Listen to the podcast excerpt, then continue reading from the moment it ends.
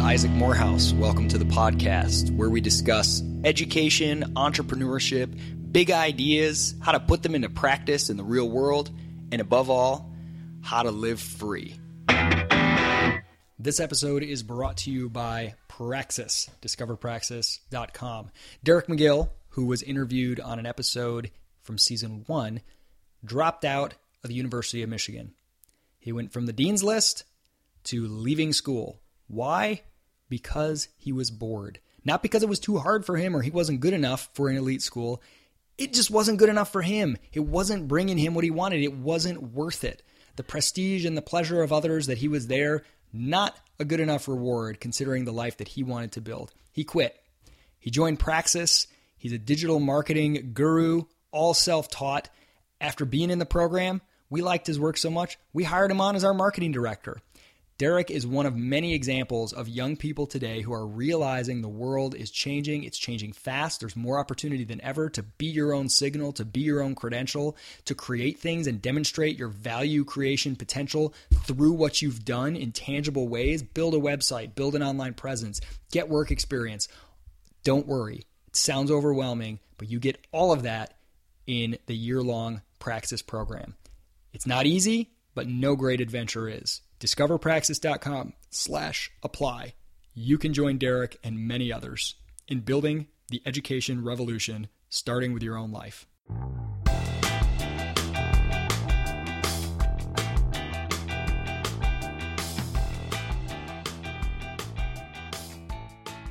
All right, I am super excited to have in studio, no less, this time, uh, Jeremy McLellan back on the podcast. Yeah. Jeremy, good to be here with you. Yeah, good to be here. So Jeremy was on episode 26, and at the time, uh, I think the way I framed it up was Jeremy is someone who is working sort of a nine to five, but he's been doing this comedy gig for a year or two, doing as many gigs as he can. Um, trying to just get the experience and exposure, building up a, an audience on Facebook, posting a lot of great stuff there, and now, fast forward. I mean, it hasn't even been a year since we talked. I don't believe. Mm-mm. And what number is this? This is this will be episode like sixty four, Okay, 65, cool. something around there. Right. So, um, you are now in what two weeks is your last Mm-hmm. yeah, next week. your nine to it's my- five? yeah, it's my last day at work. I'll be doing comedy full time. Uh, how did that come about? Um, well, it was sort of it's, it's sort of interesting. Like whenever somebody asks me, and I don't, I don't I don't know what this says about myself, but um, I was talking with a friend about about this, and I was like, you know, I was just I was getting so many offers to do gigs that I would have to turn down because of my job. And I was like, that was just like the universe's way of telling me that like I need to to uh, to you know to like the, you know this is the jumping off point. This is when I need to do it full time. And then I was talking to like a Christian friend of mine. And I was like, you know, it was just really God's way of telling me. Like I changed it to God, you Yeah. know. And then I was talking to a libertarian friend. I was like, you know, it's really just the market's way of telling me. So I don't know if, if I think that universe, God, and market are interchangeable. And then maybe like I don't know if you're talking to a, a like sort of lefty socialist, you could say like this is this is the community's. This way. is the community's way. This is the mob, the the masses, the people. This is the people's way of telling me that like this is what this is what I should do. What would do. you say to like a conservative, like who's not religious? This is America's Conservative way. who's not This is America right. telling me I need to do this, Yeah. like a Trump type. Right. Okay. So like an alt right. Yeah, Type Like, person. not like conservative but not religious. Right. I don't know, man. That's a tough one. I I think don't, I don't run into a lot of those people. because because we're, we're we're trying to think of like what takes the place of like to a to a Christian what they would say you know God Yeah. to a libertarian is like you know the market or your Mm-hmm. own self will community for a social I don't know I guess it would just be like America Or the leader. or like you know like This uh, is Trump's way of telling me. my my lieutenant in my Marine Corps I don't know Right. This is you know. this is myself. so uh, God uh, the universe God, universe, the market, everything Trump, told you Everything told me like this is this is when you do it, and you know you always want to know like like what are the signs that you should pursue something full time, and for some people it you don't get any signs and you you just jump off and you try and make it and you you know sink or swim and that works for them. Um, for me, it just became so overwhelming where I was basically working two full time jobs at the same time. And uh, if I wanted to do comedy full time, which was my goal, like now it's time to do it. So I'm doing it. That's, that's actually a great um, I like that process in, in this really sort of sexy startup entrepreneurship culture. You know, uh, whether you want to go be a freelancer or start a business. Mm-hmm. It can be easy to feel like, well, the only way to really do that is to, to just throw caution to the wind, Mm-hmm. quit everything, and go do it. But there's a lot to be said. In fact, I was just reading a James Altucher article about this, about sort of letting your current job subsidize you pursuing your dream. Now, of Right. course, you don't want to be ripping them off. You want to deliver the value that you promise, but to to let to, to test things out, Mm-hmm. and when you get to the point where you're literally turning down paid gigs, oh, sorry, man, I can't do comedy because I had to earn a living. Right. you know, Well, Um, but in, in this case, it was like turning down better paying Mm-hmm. gigs in order to work at a job that doesn't pay as well, and that that's ridiculous. Yeah. you know, it's one thing to be like, I can't do this free festival because I have to make a living. It's another thing to be like, I can't do this better paying corporate gig in order to like. That's just that's that that makes no sense. And so, you know, most comedians have, I mean, that aren't famous. Like, you know, they have second jobs um, that sort of uh, subsidize, you know, that that let them pursue their dreams. Even within comedy, you have that. So, like, even if you're doing comedy full time, you have that, where you have corporate gigs that you go and do, and you know, it has to be clean. It has to be um, somewhat pandering, and uh, it doesn't necessarily feel like you're, you know, expressing yourself the way that you want to. And those pay well, right? Those subsidize the bar gigs, the not well-paying festival gigs, where you can just be. So, like, you, you still have that, hmm. even even within comedy. That's interesting. I, I never thought about that with comedy. I know with you know I have a lot of friends who have done the music thing, and it's like okay, you can be a, a lounge piano player or Right. a cover band for weddings to pay the bucks, which is not a very glamorous or easy gig. Mm-hmm. Um, to, to be able to write and play the stuff that you want to Right. as a consumption good, sort of. But I didn't know that it was like that with comedy. So I mean, give me so so corporate. Tell me about the world of corporate comedy gigs. I'm new to this. What Okay. kind of places are, are hiring people to do this? Well, so um, like the you know annual HR summit. Right, exactly, exactly. They, they might be like, we, we- you know, we want a comedian. Um, let's say you have like an economics conference. You're really good at an W9 economics jokes. conference, right? An economics and accounting conference. Uh, they may want entertainment, and they want the entertainment to be uh, usually. It's weird because they want it to be not offensive. They want it to be um, not terribly provocative. They don't want you to making statements. They don't want you making points. Really, they want you to be entertainment. Um, but they also want you to be good, which is a bizarre Well, combination. It almost feels like they, they want the signaling value of like, Yes. hey, we're the kind of company that's fun and zany and Right. brings in a comedian, but not any of the actual things that comedians do, which is make you uncomfortable. Right, and- comedians, you know, we, we offend people, we make you uncomfortable, we talk about larger social issues. Um, you know, they want to hear jokes about, they want to hear like hack jokes Yeah. about the difference between men and women, but not anything that's like sexist. So like you have to be playfully, I feel like there's a I feel like there's an opportunity. Can't mention if, race. If you were just like purely interested from a mercenary standpoint, just as a business, and you didn't care about the craft, right? I feel like you could just pick a niche, be like, I'm going to be the comedian for accountants. Yeah. And you have like the best cash flow statement jokes Uh-huh. on the planet, and just you'd be going to all these, you know, conferences. yeah, you could be like you could you could and and that is something that comedians struggle with. I mean, like where do I want to be? You know, like I've um, I've got some gigs coming up for libertarians. I've got gigs coming up for Muslim student associations. Um, those are the, a bunch of gigs coming up, and I'm like, okay, so in order to fill out an hour, right? I've got to write material that would appeal to them, or pick all from out from all my material stuff that would appeal to them. Uh, is that going to end up making me a better comedian or a worse comedian? So, like, and that's that's an interesting question. Um, because what you, you you don't want to just become a hack like a hired gun um, where you're making a living but no other comedian respects you um, but you also want to make a living and you want to um, if, if those are causes that you care about Yeah. then you want to you want to help those too so I mean I, I wouldn't I wouldn't like sell myself out to a cause I didn't believe in Yeah. you know where like now I'm the accountant comedian where I'm like talking about accounting and like I don't know anything about accounting, but for some reason accountants really like me, you know, and so like I'm just gonna do this as a gig. Like I would feel sort of separate from my craft in that mm-hmm. sense. But there's nothing wrong with you know if you're you know if you're a socialist, write a bunch of socialist jokes, get booked at socialist stuff. You know. Yeah, Yeah, Like- I, I went. I mean, this is this is probably one of the reasons why a lot of people don't turn what they enjoy into a career because it's you didn't have to worry about this when it wasn't paying the bills. You could just say, "Hey, look, I want to do comedy on the side, so I want to do the things that I want to do. I want to do the ones that I care about." Right. Now, when you say my comedy is paying the bills, you're faced with a lot of tough choices. Mm-hmm. Hey, I'll pay you for this gig, and you got to ask yourself, okay, it will pay the bills, but will it help me advance what I want to do in the long term? And those are just tough decisions that are stressful decisions. Yeah. And I think it almost, I mean, this is this is what I've always said about like I love music, but I don't ever want my source of income to be dependent on music because I think I would start to hate it. I mean, for one, I'm not good enough. Mm-hmm. Well, but I- yeah, they'll want you to play wagon wheel. yeah, I don't want know. that pressure Right. to like have to do that because music is something very personal to me. It's not part of you know things that I that I want to sort of do Right. for other people. And then that's a hard realization to know which which type are you. So did you go through any period where you were like, do I actually do I even want comedy to be my bread and butter? Will will, will that be will I enjoy it less? Was that hard? Did you think about that? Um, no, I don't think I did. I don't. I don't think I went through a.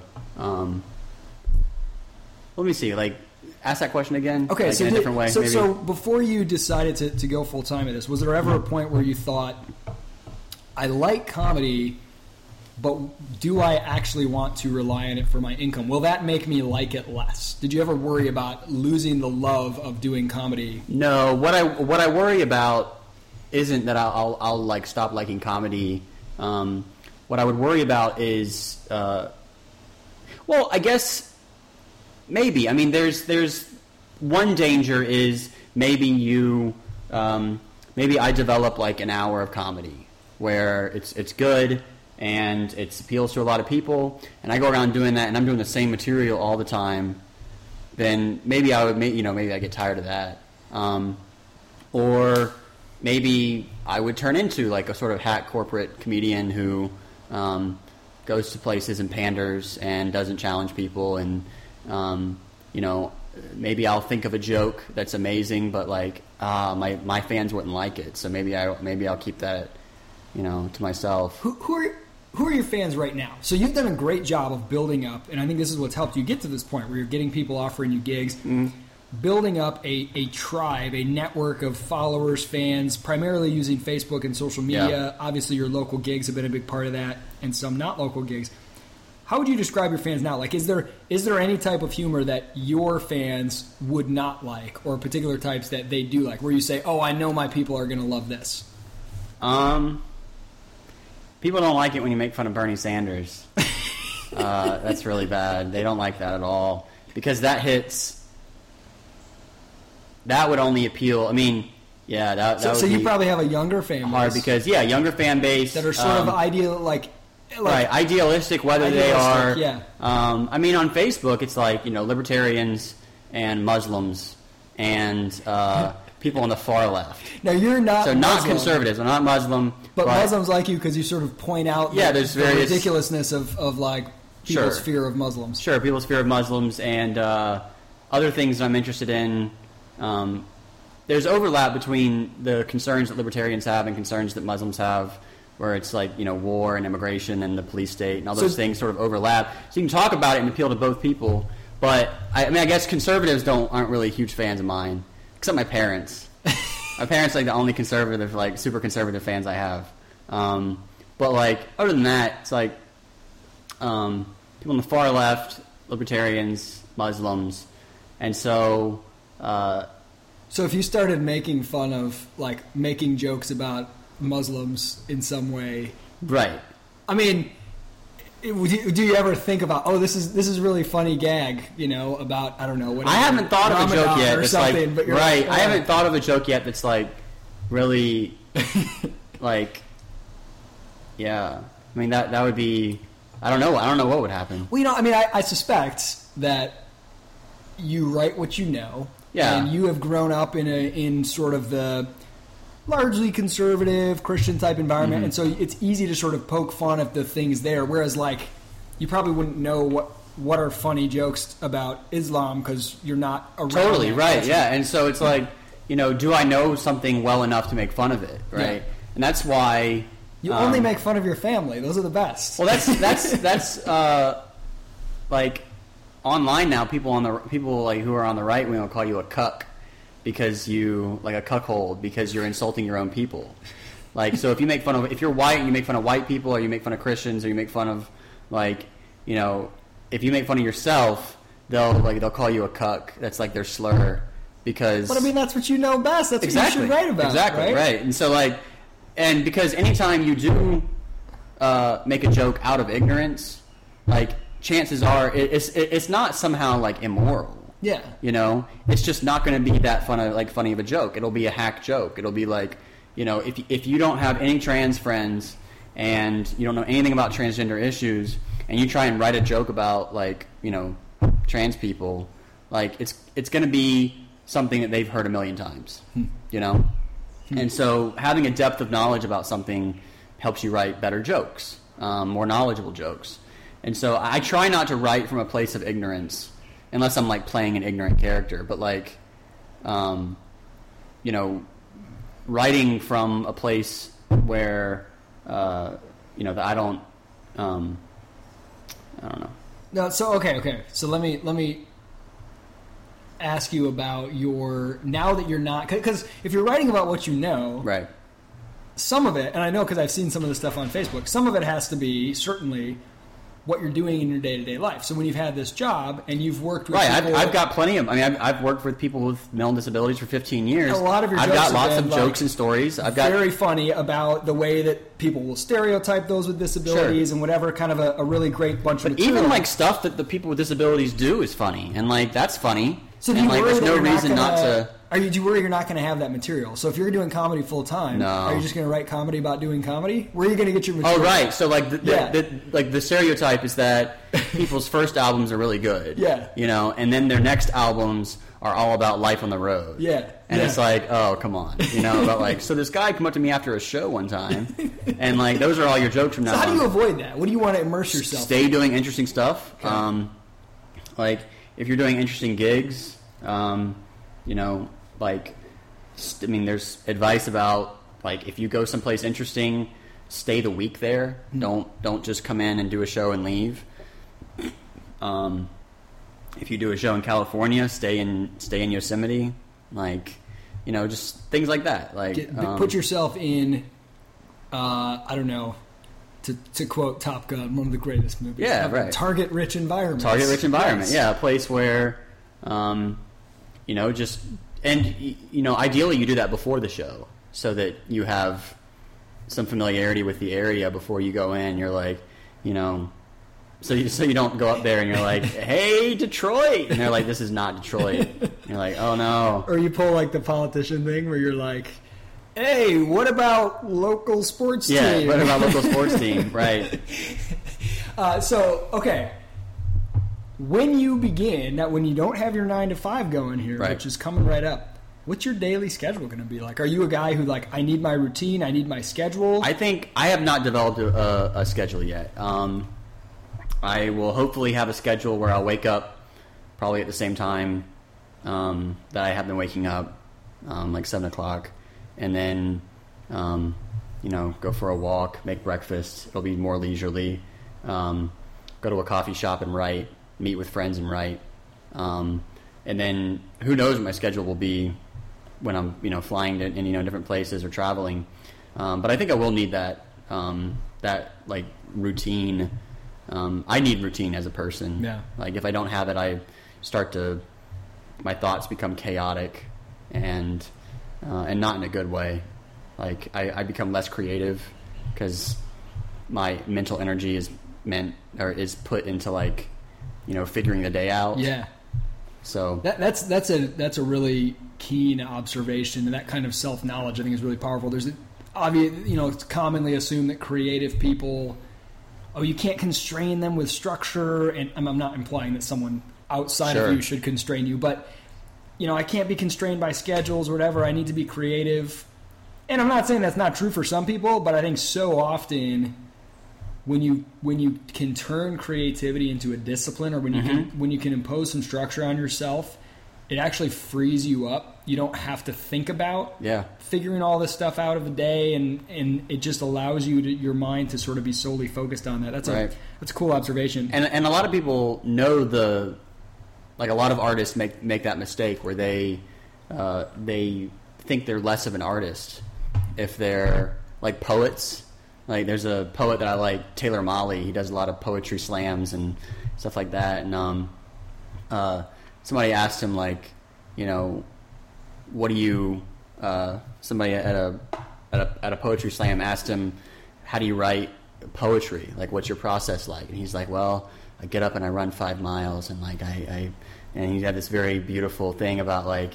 You know, I drink this like special tea, and then I, I go and I, I have parchment and I have quill, and I sit like on my on my roof of my apartment, and um, he's like, or I just go to my office and sit at a computer.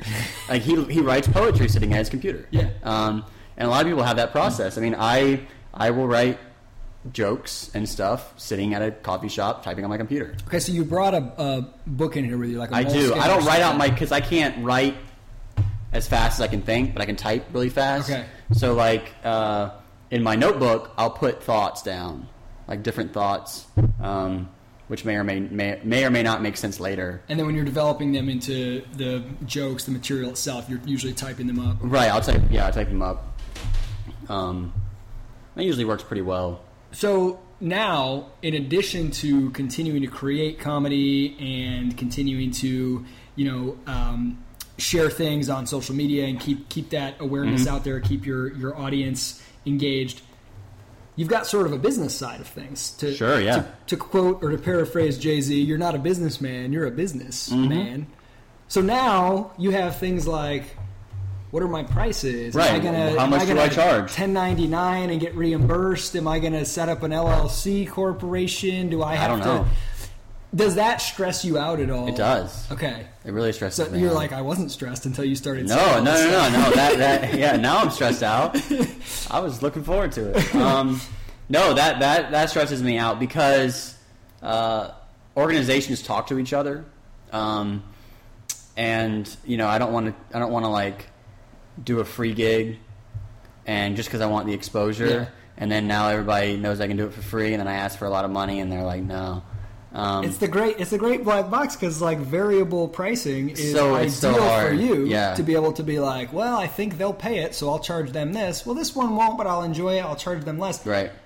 But they talk to each other, and you don't want people being like, wait a minute, he Yeah. charged me twice as much. But there's, I mean, I, I think that's less of a risk. Yeah. Uh, people talking to each other is less of a risk. I mean, if they're talking to each other, they they know how stuff works. They know how pricing works. Where, um, you know, if there's um, a gig for a, a nonprofit that I really believe in, um, then like you know, I, I might do that for less.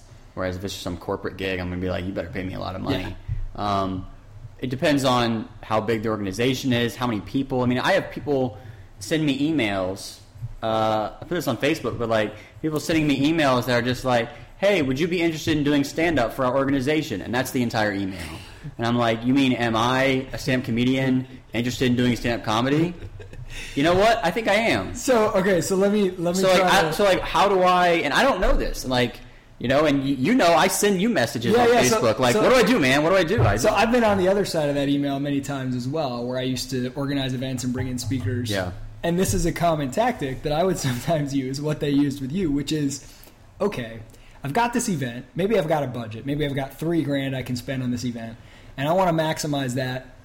I want the speaker to come in, but I don't know if they've charged a lot of money, if they do it for free. I don't know their gig, and it's and the pricing is so wide and variable. So the first thing I always do is I try to sell them on the hey, have this amazing thing. I think you're amazing. Would you be interested in coming and speaking? And I don't say anything about pay because sometimes they respond and say, yeah, I'm totally down with that, and they don't say anything about pay, and so you're like, cool. I guess you're not getting paid. Right, exactly. and but sometimes they come back and say, "Here's my fee," or Right. worse than that is, "What are you willing to pay?" Because then I'm like, because nobody, it's like it's like in Pawn Stars. No one, the first Right, one so to say you- the number is like the loser. Loser, right. Yeah. So you're like, uh, what do I tell them? Do I tell them my real budget? Do I tell them? Right. So it's this weird game.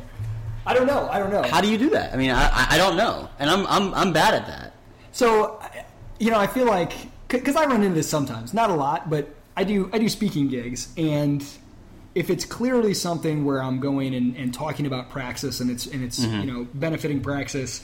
Um, that's a different calculus. But if someone's like, "Hey, come and give a talk about something," or "Come run a public speaking Right. workshop," or whatever, I kind of, and and I, I actually just saw this, was reminded of it on Facebook by a friend of mine, but Michael Ellsberg, the author of uh, I saw couple- I saw you tag me in that. yeah, a couple great books, The Education of Millionaires. and Well, yeah, what's your happy price? Yeah, your happy price. Like, okay, when you think about if I say yes to this, am I going to start to feel like a little sad or frustrated or unhappy that I did, or am I going to be really excited? Like, yeah, I'm, I'm going to give a talk or Mm-hmm. Right. going to do a gig for this much, and that's a really good, I think, way to like to test yourself. It's Right. it requires a little bit of ability to you know imagine how you'll feel in the future, which you don't always do perfectly accurately.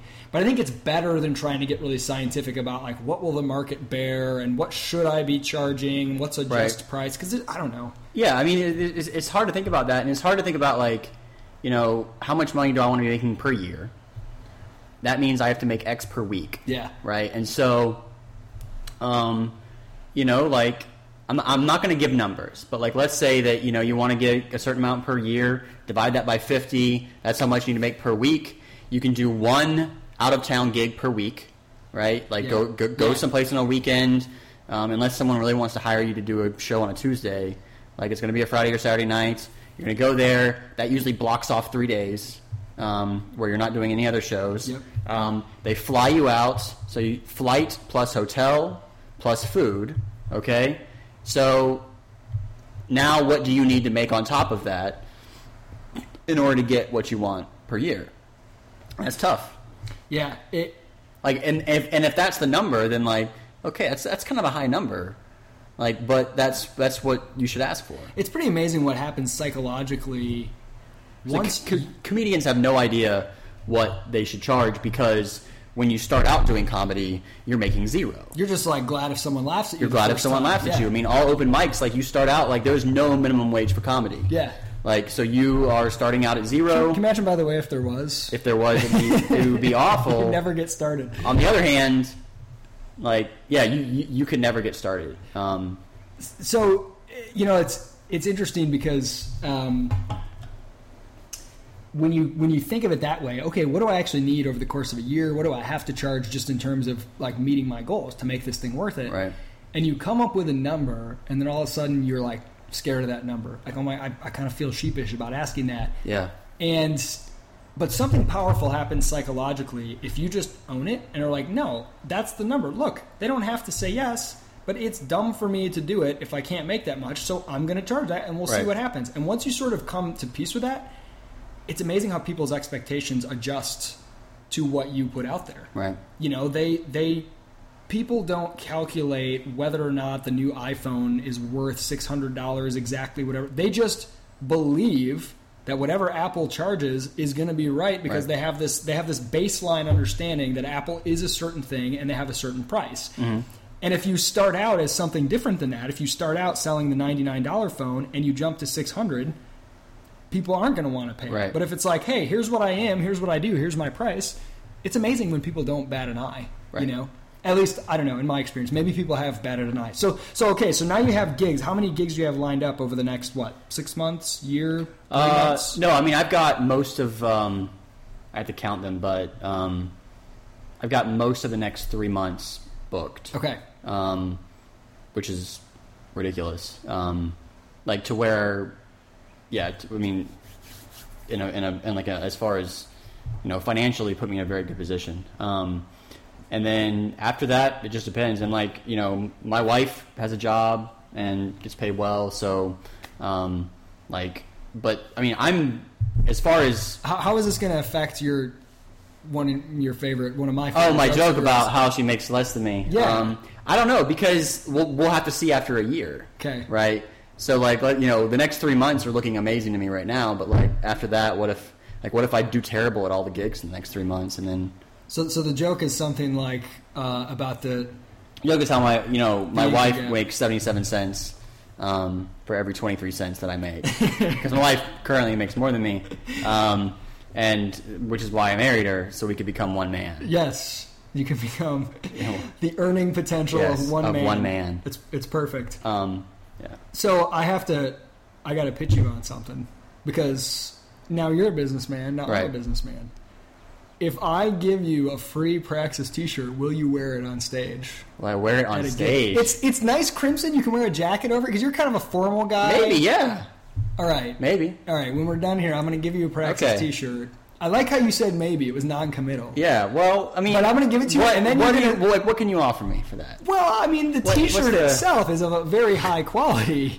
It's it's really uh, really nice design. In fact, I have a picture of the drummer. What's for, the what's the thread count? I have I have a lot of sensory issues. I- I- Yeah, is it? Um, I think it's Egyptian. Okay. I don't know the thread count. I'll have to right, check. But uh, Cameron Sorsby, who uh, is my colleague at Praxis, he's really like into fashion and design and you know high quality Mm-hmm. clothing. He uh, got the T-shirt, so I imagine they are Right. very very high quality. So we'll hook you up with one, Cool. and then I'm going to be looking to see if uh, it shows up in any you know, Okay. Instagram photos or anything, All right. and then you can say you know you're a corporate shill. Right. Um, so material. Uh huh. Does this change the amount of material you have to, to come up with? Uh, and, and what are you sort of working on right now in terms of new material? Um, I'm working more on. Um, I mean, I've got hours and hours and hours of material um, that I've done on stage that has worked well, and right now I'm working towards threading that all together into an hour-long clean set. So, and that's that's that's hard because some of my favorite jokes are dirty.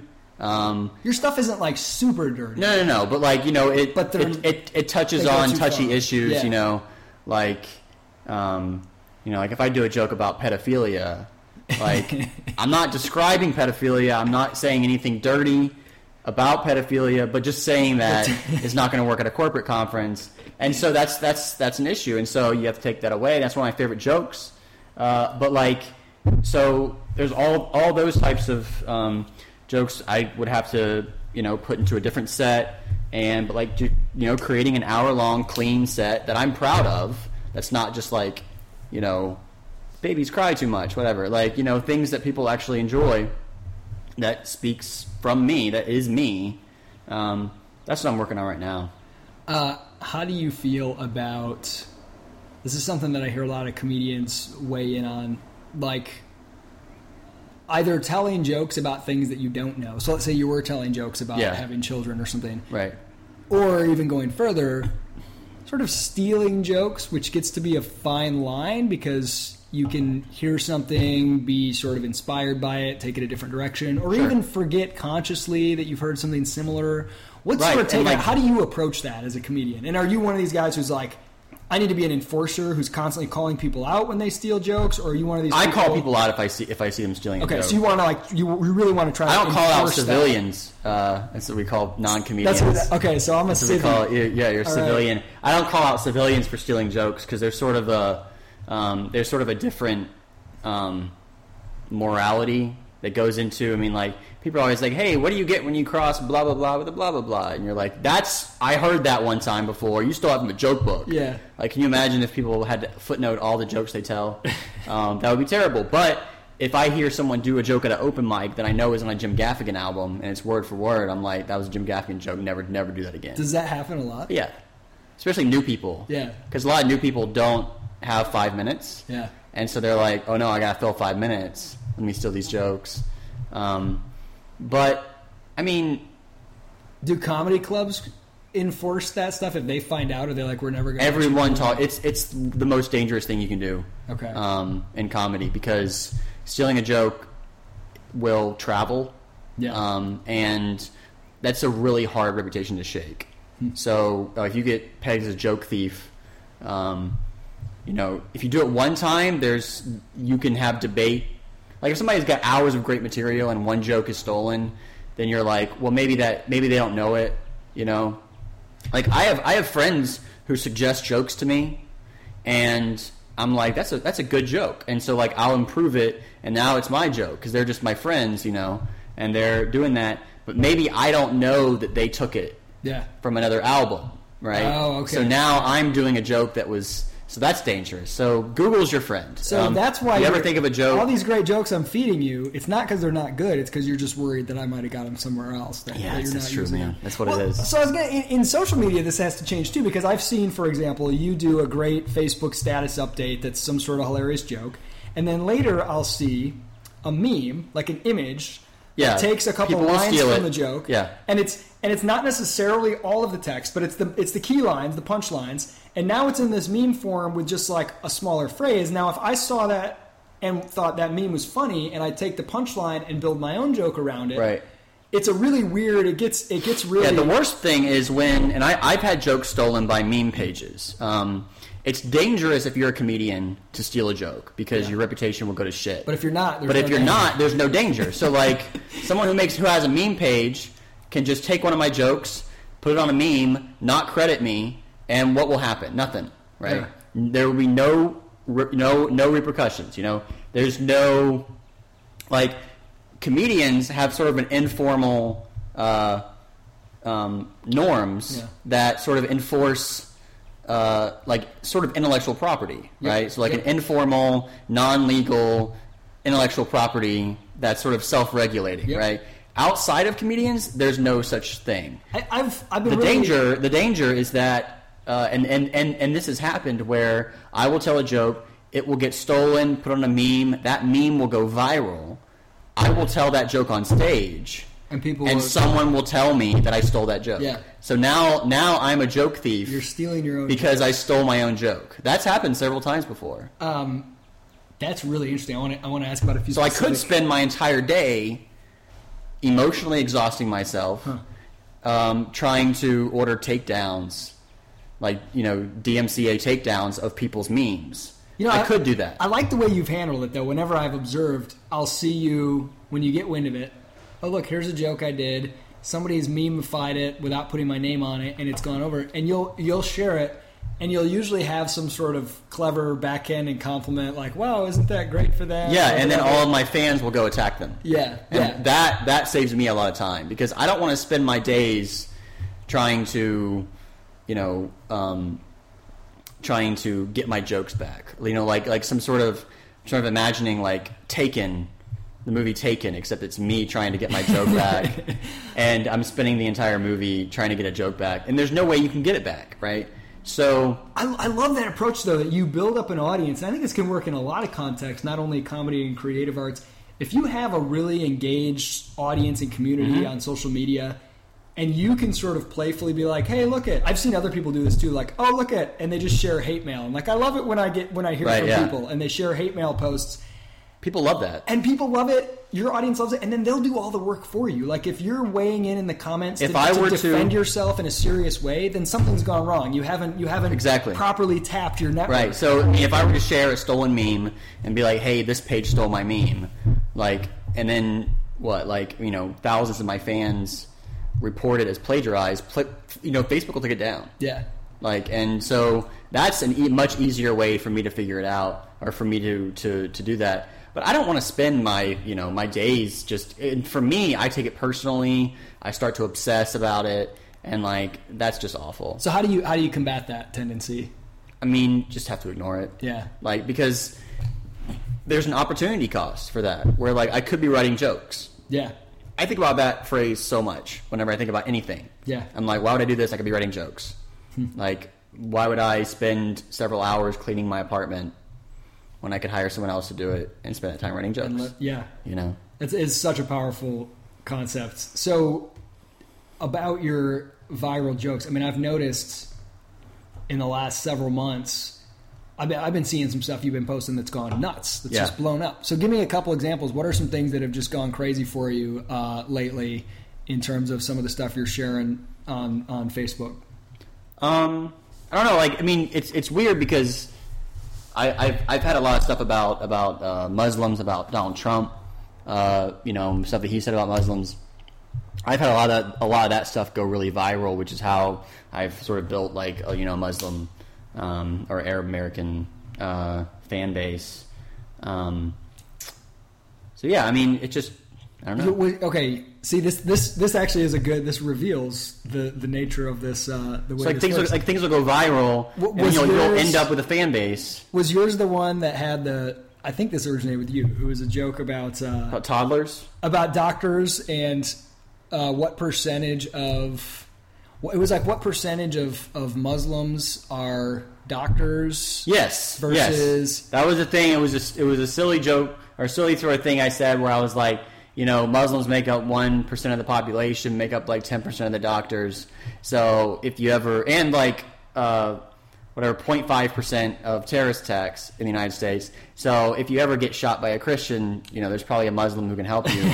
and that was funny for a bunch of reasons. One, it went viral and that was great. Secondly, it got debunked by Snopes. Oh, so they they were So, like, like, Snopes like, actually your did- statistics are not Yes, correct. Snopes said my statistics were not correct, but when they went back and checked, they said it was false.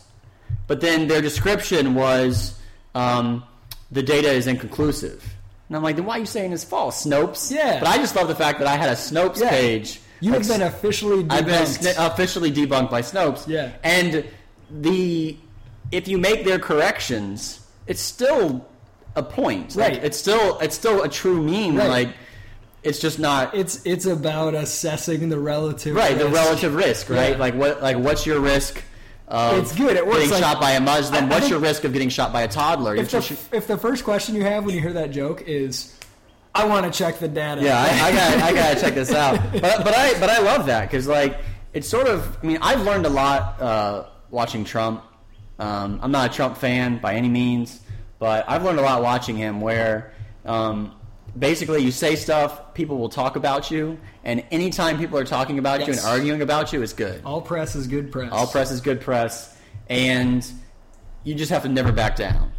Yeah. Um, if you back down, if you if you come out there and apologize, you know. Oh, I mean, imagine if you were like, "Hey guys, I posted this joke. I'm sorry that the data wasn't entirely accurate. I I think the the the punchline still holds. Like the minute you Right. do that, you know, Am I going to gain fans from that? no, Like, you know, people who Not like the joke will then feel humor. stupid. Yeah, Um, for, for believing it. It's sort of like, um, you know, I have a lot of friends who you might consider like social justice warriors. You know, people on the far left who uh, get offended by things and call people out. They have that whole culture.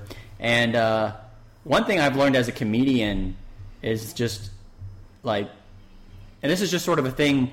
Like, I've never been like called out as like a racist or a sexist or like transphobic, and then after I apologize, the other person's like, "Oh, you know what? Yeah. Cool, yeah, great. Thank you for apologizing." Like that's Hey, I just want to call out Jeremy for not being a racist when I thought he was because he apologized. yeah. No So one, no one like that's and that's standard. That's standard You can't advice. be uncalled out.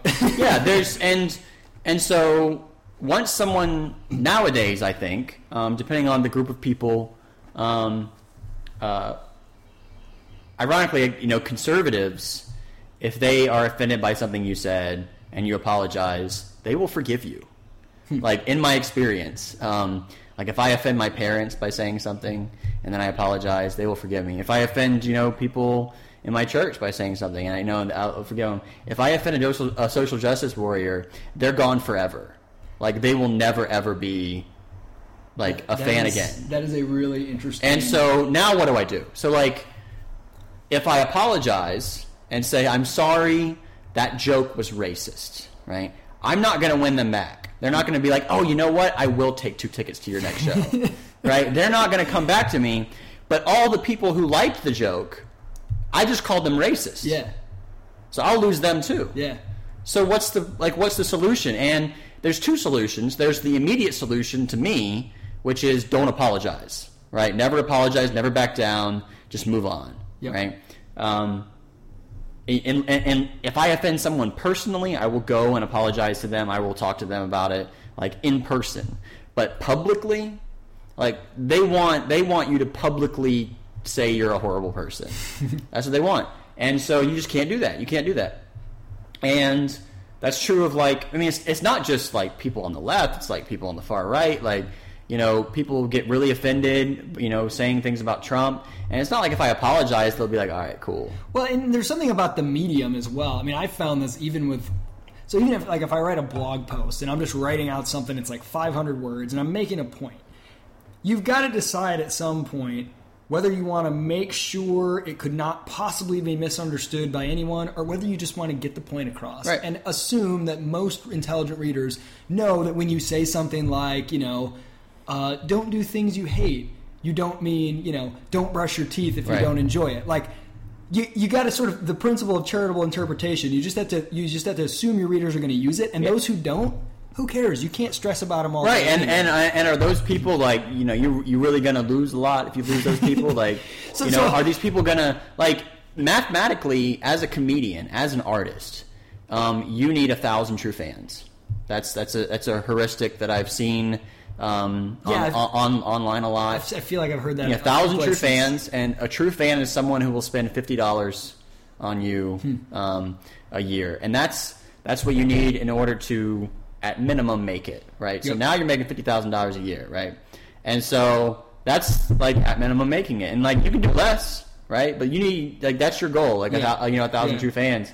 And if you get that, you'll have a lot of people who spend less than that. Yeah. But like those are your true fans, people who, when you come to their city, they will hire a babysitter and come see you. So And so that's that's doable. Are you are you was that a little jab because uh, I came to see you without my wife because we didn't have a babysitter that one time? Not at all.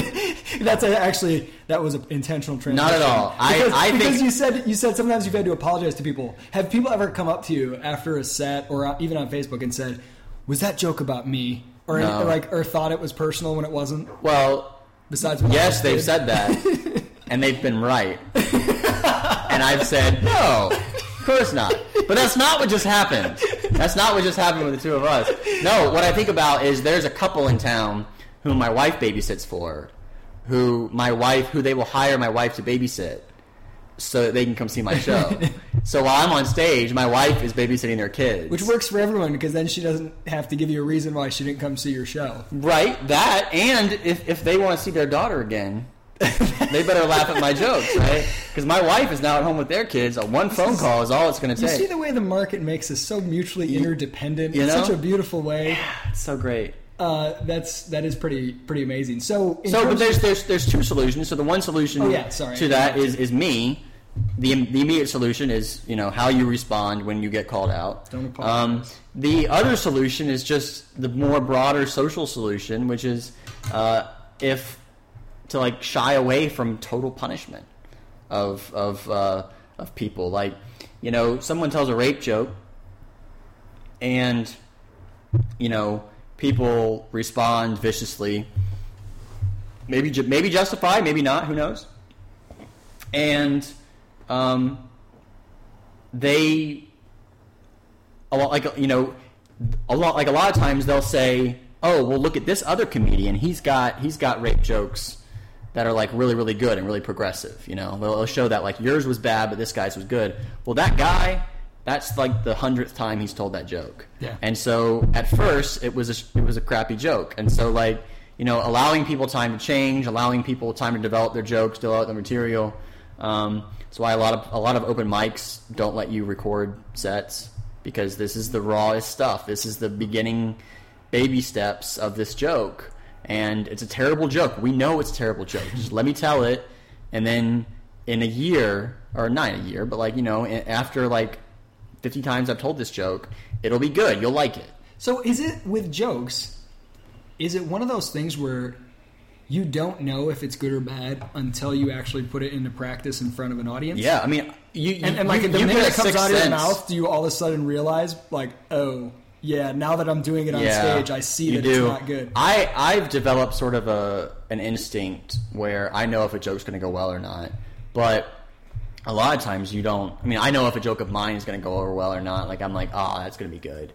Um, And a lot, usually a, a- a lot of times you don't know, and a lot of times like I'll have a story that's funny that I think is funny, and I'm like, man, this last part, this is where they're really going to laugh, and they laugh really hard at this part. Yeah, I was going to ask you, do, do Like, people wait, oh, uh, maybe that's the part that's really funny. I don't know. So, so I saw you at the Charleston uh, comedy competition the second year in a row that you won it, Uh-huh. and your set they had a time limit, and you you didn't get to like your last joke, and I Right. asked you afterwards. Um, you know, what was the reason that you ran out of time for your joke? And you said, honestly, I didn't expect as much laughter and applause. Sure. So are you sometimes surprised, like, okay, I didn't think this one would be that big of a hit? Right. Yeah. I mean, you're like, oh, I had no idea. That's that's that was not where I was gonna. And it's the same thing with um, getting fans. You know, like you do comedy, you you throw stuff out there, you find your audience. Your audience will find you, um, and then you'll be like, oh, I had no idea that I would end up with this kind of fan. right. Like this is sort of a weird. You, you didn't set out to be like the most popular comedian among Muslims. among Muslim Americans. I didn't, and like, but looking back, I'm like, a lot of the stuff that I'm concerned about, a lot of the stuff that I talk about, matches perfectly Yeah. with you know with concerns about Muslims. I take religion seriously. I take conservative, you know, religion seriously. Um, you know, I take civil liberties and immigration and foreign policy, like all this stuff. And I'm like, oh, you know what? In hindsight, it does sort of make sense. But I would never have known that. So, so we talked a little bit about I don't know, I guess digital hecklers or, or stealers, whatever. In person, doing a live set. Do you have much experience with hecklers? I do, um, and I've had to learn. Like this goes against. Like, is it usually just like a drunk guy yelling stuff? Yeah, ninety nine percent of hecklers want to help. They, they they they think they're helping the set along. They want to you know offer help. You know they see you struggling or they see something or they're like, man, this would be a great punchline. Let me throw this out there. They think that it's all and it's sort of a mindset difference where you can't change their mindset immediately. So they think they're helping.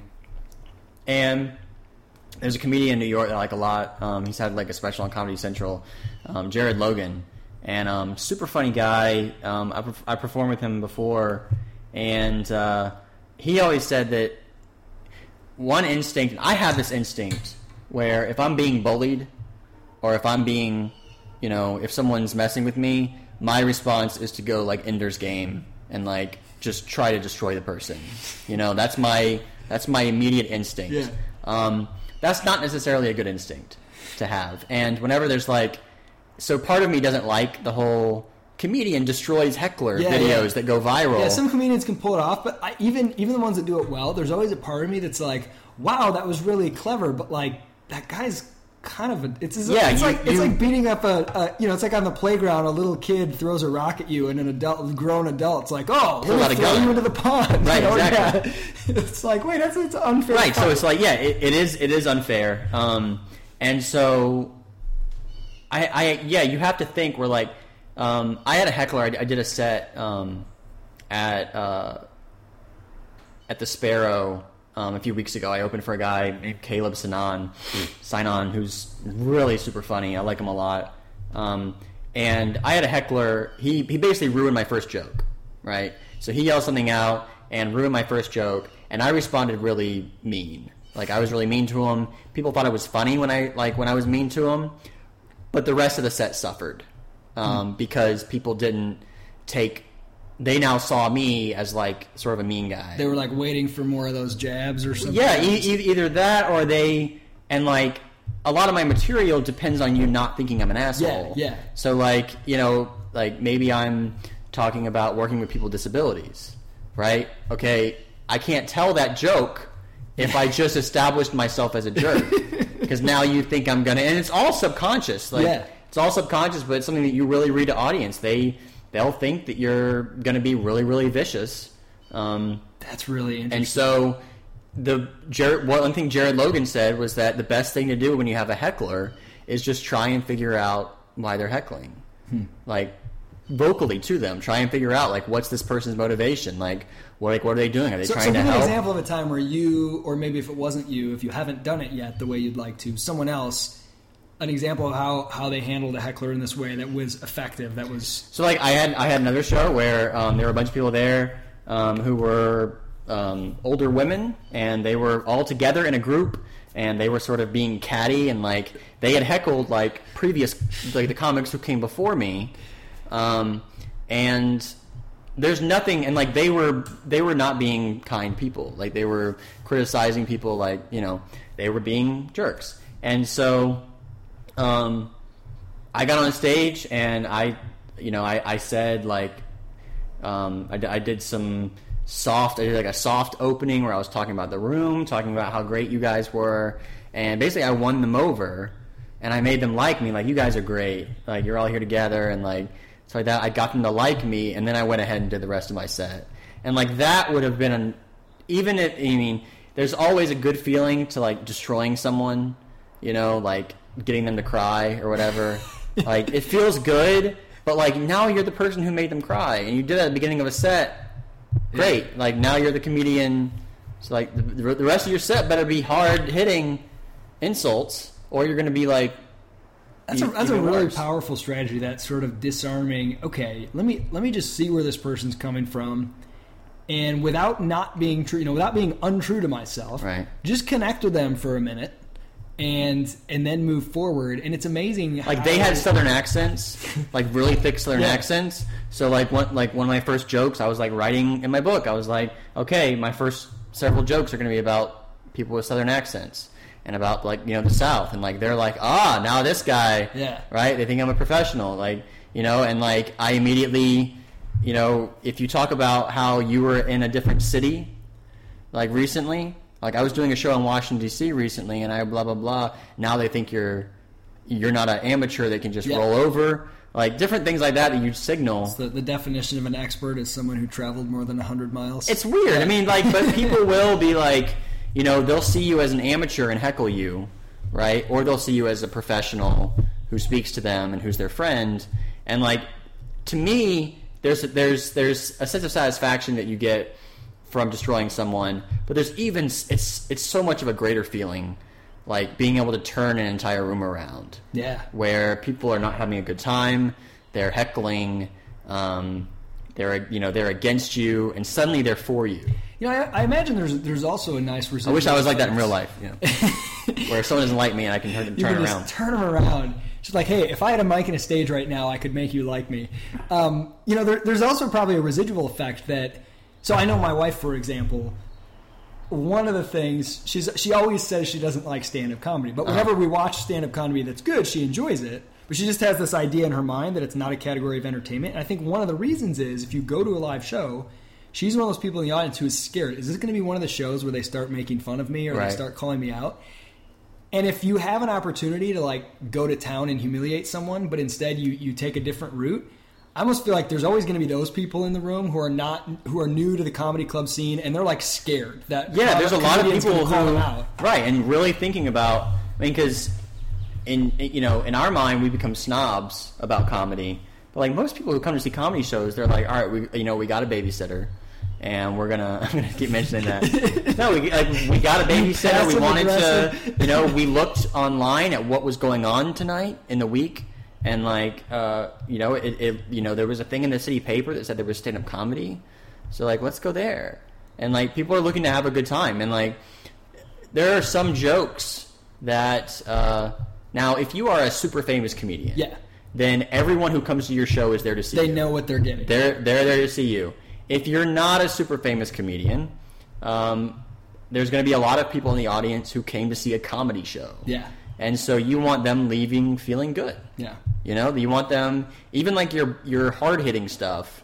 You don't want them to think they're being preached at. You you want them to think that they're you know um, you you want them leaving happier than when they came. Hmm. You don't want them leaving thinking about pedophiles and rape.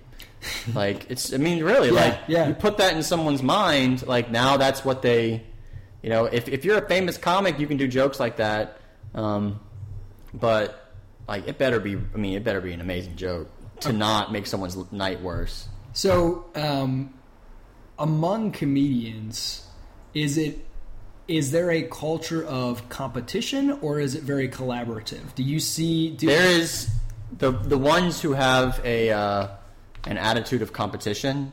Um, well, I don't know. Competition can make people um, better. It's like friendly com. Like so, when when you were at that comedy thing, you seemed to be really friendly and on good terms with all the other comedians Right. there, but you were competing against each other. Yeah, you you are you are competing, um, but the vast majority of the time, it's you're you know you're collaborating. It's kind of like um, It's like you're out there in the trenches, and even if you don't like each other, you're doing something that very few Right. I mean, who are you really? And uh, that's because of competitions, like actual competitions, where there's false scarcity. They're like only one person can win this prize, Yeah. and then you're like, okay, well now we got to compete with each other. But like other than that, in Charleston, who are you competing with? Yeah. Like, w- what are these gigs that are like people are really like you got to do better than somebody at? There's there's not. Yeah. Like you're you know you're excited to uh, to perform better with people. Like you want them to have a great show.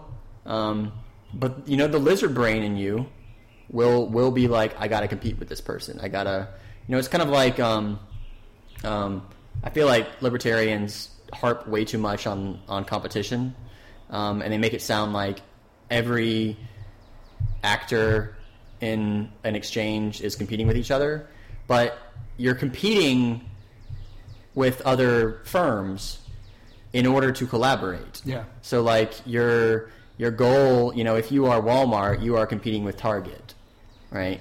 Um, if you are within Walmart, you're mostly collaborating, you know, w- w- with each other to get something done. Um, and, that, and that's true of like you know comedians. So I I have to imagine in, in comedy because comedy is competing with other forms of entertainment, and it's a pretty small slice of the pie. Maybe, ways. but, like, it's- like stand up comedy. So so when well, I don't mean in like a negative way, but so I imagine if you know when Chris Rock blew up and got huge. I imagine that actually benefited a lot of Yeah, for sure. Like, I mean, one thing I hate- had a bigger So like there was a thing in the paper. I don't even know who how it's you know, but it was about a famous comedian. Um, who was it that that like may not do comedy again? It was like um, I don't know. I don't read. The, I don't read the there, there there was a comedian recently, and they were like uh, he was like you know I, I may not do I may not like this may be my last um, album. I may just stop doing comedy. And a lot of comedians that I saw on message boards were like, "Great, more gigs for the rest of us." and I'm like, "You're not going to get his gigs." Um, yeah, that's interesting. Yeah, raising the profile of It's ridiculous. comedy as a whole. Like, oh, now that Prince, good. you know, Prince died today. Now musicians are going to get a lot better gigs. Oh, finally, now like, going to start as if me. as if everyone ratchets up. like, like now, the- now the people below Prince, now they get to do Prince's shows. it's not like the teachers union or whatever, where Right. it's based on seniority. Right. No, know? it's not. It's- oh, it's- Sally retired. right. Like, can you imagine, like, me opening for Louis C.K. Like Louis C.K. asking me to open for him, and then after the show, me being like, "It, it went terrible. He did a lot better than me."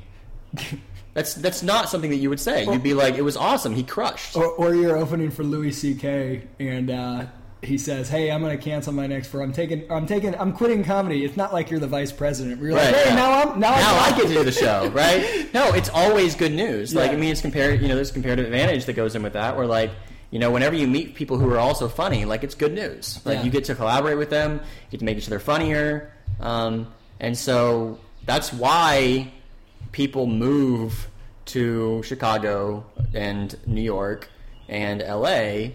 And it's because then you get to be a uh, to be, to be around the funniest people. Yeah, I think that's almost harder for fans to understand than the people in it. You see this in sports where like players that compete, you know, Tom Brady and Peyton Manning, whatever. I mean, who knows? Maybe they hate each other, but it's really common to see athletes at a very high level be really good friends.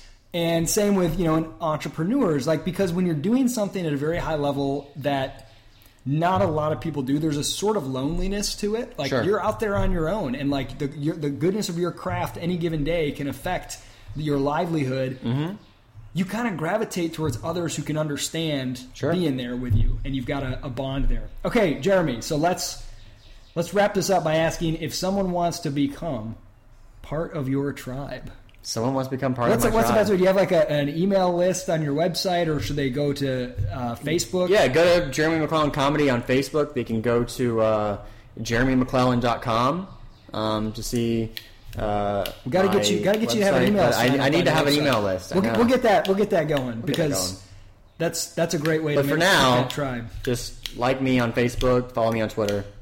Awesome, Jeremy. This has been a blast, and uh, hey, well, maybe we should make this like an annual thing. We can, Yeah, let's we can it, check man. in on your progress. All right. Next month, I'll be. You know, next year I'll, I'll be a homeless person.